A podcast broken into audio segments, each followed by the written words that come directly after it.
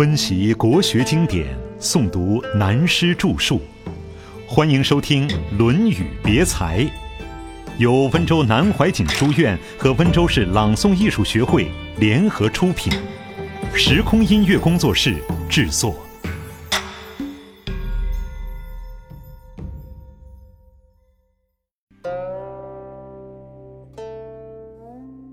冲冠一怒为红颜，到这里引出一件事来了。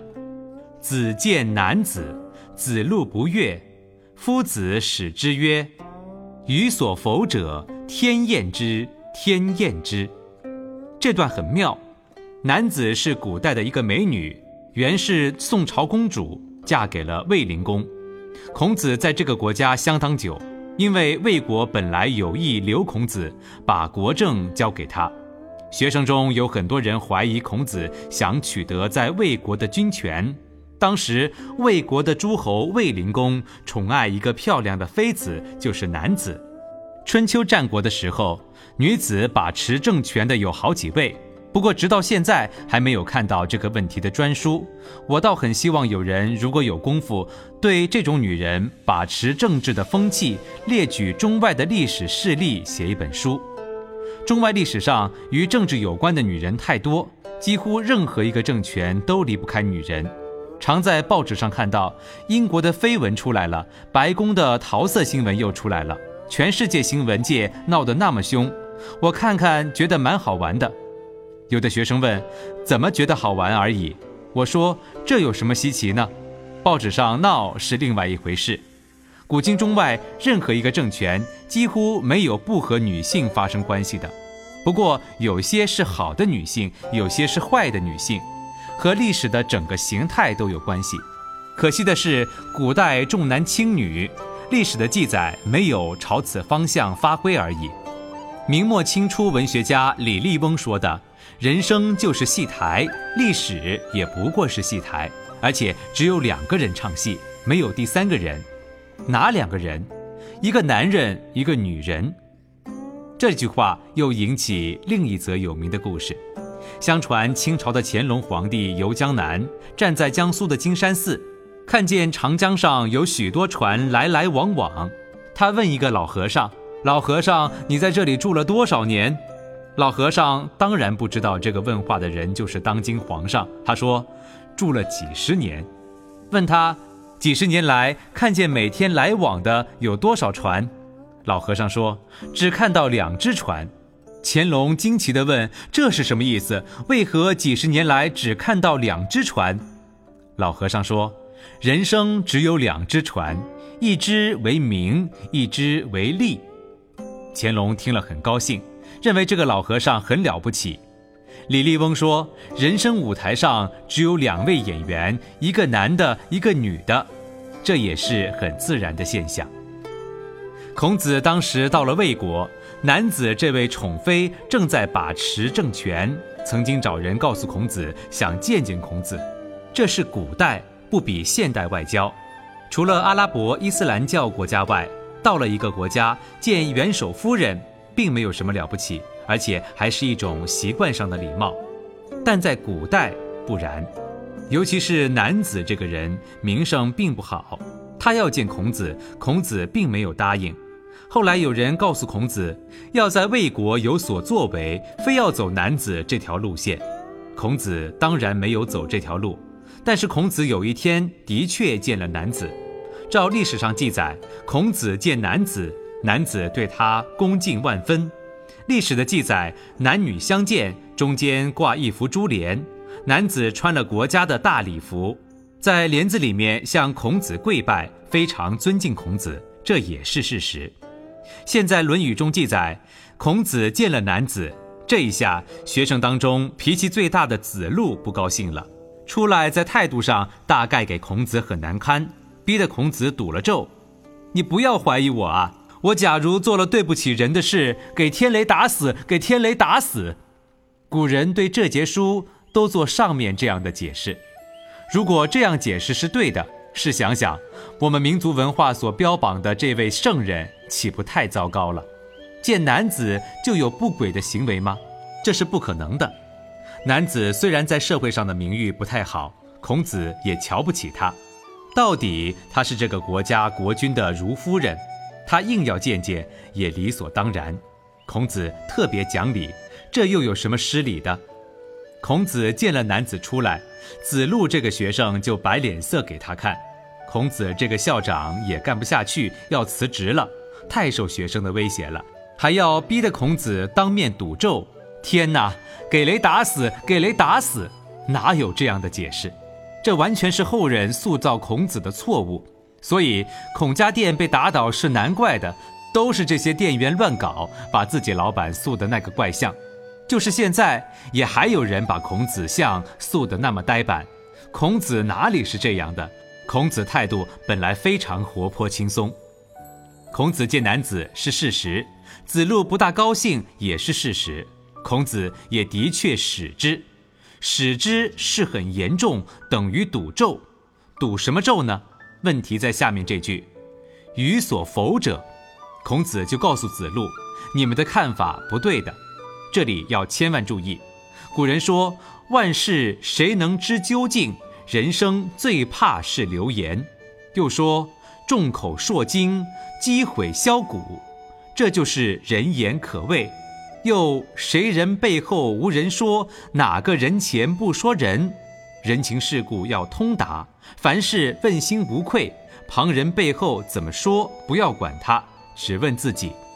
所以孔子是说，你们看法和我看法不一样，我所否定的，我认为不可救药的人，一定是罪大恶极，不但人讨厌他，就是天也讨厌他，那么这种人便不需要与他来往。我们再看男子是不是那种天厌之的人呢？男子在历史上不像夏姬，后来的夏姬是不得了的，坏得很。我们查魏国的历史，男子没有什么大不了的错，不过长得漂亮，魏灵公非常迷她，如此而已。政治上当时比较起来，魏国还算好的，而且孔子周游列国，流落他方的时候，还是在魏国住得最久。魏军在卫护他，男子也在卫护他，魏国的大臣瞿伯玉这班人也在卫护他。所以孔子说，你们不要听到人家胡说八道就相信了，谣言止于智者。有聪明有智慧的人，一听到就知道是真的或是假的。我所认为不对的，不像你们的看法。如果真有罪大恶极的人，天意都会厌弃他，何况人呢？你们对于男子用不着这样不高兴。这节的意思如此而已。我们绝不能照旧的解释，把孔子说成像孩子偷了嘴怕大人打那样，哪有这种事？这是三家村学究们的见解。接下来孔子提到这件事了，所以我说《论语》是连成一气的，编得非常好。讲了男子这故事，马上就把孔子的一段话引进去了。子曰：中庸之为德也，其志已乎，明显久矣。在孔子的孙子子思著中庸的时候，第三章中就引用这一句话。孔子是讲了这一句话。孔子说中庸太难了。中庸是什么呢？讲孔子的中庸也是很难解说的，如人字一样，有体有用。我现在不讲中庸的体，将来有机会研究中庸时再讲。现在讲中庸的作用。有些学者写文章骂中国文化，他们也是中国人，现在中国人骂中国文化的太多了，真使人感慨万千。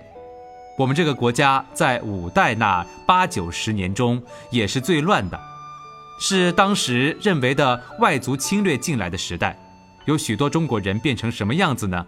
很难看，也很坏。他们帮助外族侵略自己中国人，所以唐末司空图有一首感慨的诗：一字萧关起战尘，河湟隔断忆乡春。汉人静坐胡儿语，却向城头咒汉人。将来百把年以后，写我们现代的历史，可能有人也会这样写。现在骂中国文化的不是外国人，而是我们自己中国人，自己对自己没有搞清楚。现在也有很知名的学人写了文章，说中庸就是马马虎虎的意思。他曲解说张三说对，李四说不对，而王五说对与不对没有关系，就中庸吧。这位学者竟如此解释中庸，他们这些人对于中庸是什么，自己都没有好好的研究。我们现在说中庸，就是能够中和的中庸之作用。我们中国文化中《易经》的道理是说，天下的事物、天下的人物随时随地在变，每秒钟都在变，没有不变的事。如何能适应这个变，如何能领导这个变，这是学问的中心。同时，《易经》告诉我们，变是对立的变，任何一件事都是相对立的，有正面必有反面，有好必有坏。你说对的，同时也就产生了不对的，一切都是相对的，在这个相对的中间有一个中和的道理，所以中庸便提到中和的作用。孔子是说两方面有不同的意见，如果有最高的领导德业的人，使他能够中和，各保留其对的一面，各舍弃其不对的一面，那就对了，那才是中庸之为德也，其志已乎？孔子同时感叹说，明显久矣。一般的人很少能够善于运用中和之道，大家走的多半都是偏锋。把这节放在孔子见南子后面，正说明了我们刚才所说的道理。一般人对人事的批评，要多方面注意人情世故。将来各位出去外面做事情，你的部下、你的朋友，甚至你的敌人，对你也是一样。当骂你坏的时候，什么都是坏的，没有好的；当捧你的时候，什么都是好的，没有坏的。但是不管捧与骂都是有问题的。我们不要忘记了自己的本分，自己要很清楚自己，不要为这些毁誉所动摇，要问自己真正的作为。所以孔子在这里所讲的道理，说明了孔子见南子的真相。此事古难全，下面等于为本篇做结论了。子贡曰：如有博施于民，而能济众，何如？可谓仁乎？子曰：何事于人，必也胜乎？尧舜其犹病诸？夫仁者，以欲利而利人，己欲达而达人，能进取辟，可谓人之方也已。子贡问的问题都是中肯扼要，而且碰到孔子中心思想的要点之处。他说，假使一个人广泛的博施济众，要为整个人类谋福利事业，照现代化来说，团体社会政府做的公益事业就叫社会福利。中国古代有没有社会福利思想？假使有研究社会问题的，这个问题要注意。在中国历史文化里，好像找不出社会福利问题的记载。事实上有没有呢？有，社会思想早有了，社会福利思想也早有了。过去都偏重在个人做，以个人立场做社会福利事情，这是中国人的道德修养。告诉人有钱做做好事，修桥铺路，再不然夏天在路上摆一些茶缸。我很小的时候就看到过，每到夏季家里忙得很，天天都要烧茶，大锅大锅的烧，多少里一桶放在那里，不要钱的凉茶，大家尽管喝。很多人家都这样做的，这些都是社会福利。中国过去的社会当然是以农业经济为基础，由个人做社会工作，做社会福利，认为这是一种道德，所谓因公积德。现代的思想，社会的福利工作已经由政府、由社团做。时代不同，工业时代与农业时代是两个时代，思想也不一样。子贡讲的博施，就是讲社会福利。博施，无条件的把东西送给人家，救济大家，让大家都得到帮助。在孔子学生中，只有子贡敢讲这句话。因为这位老哥很有豪气，有时不大肯做书呆子。孔子也没有骂他，认为他很对，可是也没有鼓励他。他一边是讲仁义，一边不同意装穷，不像颜回，三天吃一个便当还是馊的，喝一口水下饱。他要做生意，他的钱很多，所以他敢吹这个牛。假如我博师、季仲、老师怎么样，可以算的是你所标榜的仁慈吧？孔子对子贡这个问题的答复很妙，他说：你说的这件事太伟大了，岂止是对人来说，实在是永远做不到、做不尽的大事业，我也做不到。就是古代圣帝明王如尧舜一样当权的人也做不到。问题是在于，一个人想做好事、绝对大功，很难很难，是做不到的。所以中国的字公是化私，这是儒家的思想，由道家演变而来的杨朱思想，拔一毛以利天下而不为也，绝对讲个人主义，我不拔你的毛，你也不要拔我的毛，一毛都不拔。墨子则讲摩鼎放踵以利天下，尽量的为公。儒家认为都不对，儒家是讲保留适度的自私，慢慢扩充到为公。我们大家要注意，三民主义的思想就是从儒家这个思想来的。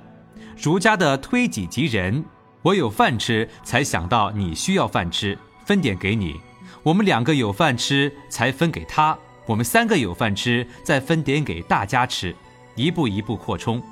如全体都要一下子做到，不但我们做不到，尧舜也做不到。所以孔子说子贡的理想太高了，像柏拉图的理想国一样，陈毅太高了。孔子告诉他，真正仁的人是要自己站起来，但是要顾虑到别人的利益，使别人也站起来。学问道德也是如此，我要做一个人，不要忘记了他也要做一个人。我想将来通达有前途，不要忘记了他也要有前途。尤其是将来诸位出去，如果做一个领导人，要多爱部下，像待自己的子女兄弟一样替他们着想。我要利益，他们也要利益；我太累了，同样的，他们也累了。从最浅近、最平凡的当中去了解他，做到了这种地步，就可以说找到了人的方向，为人找到一条可走的路了。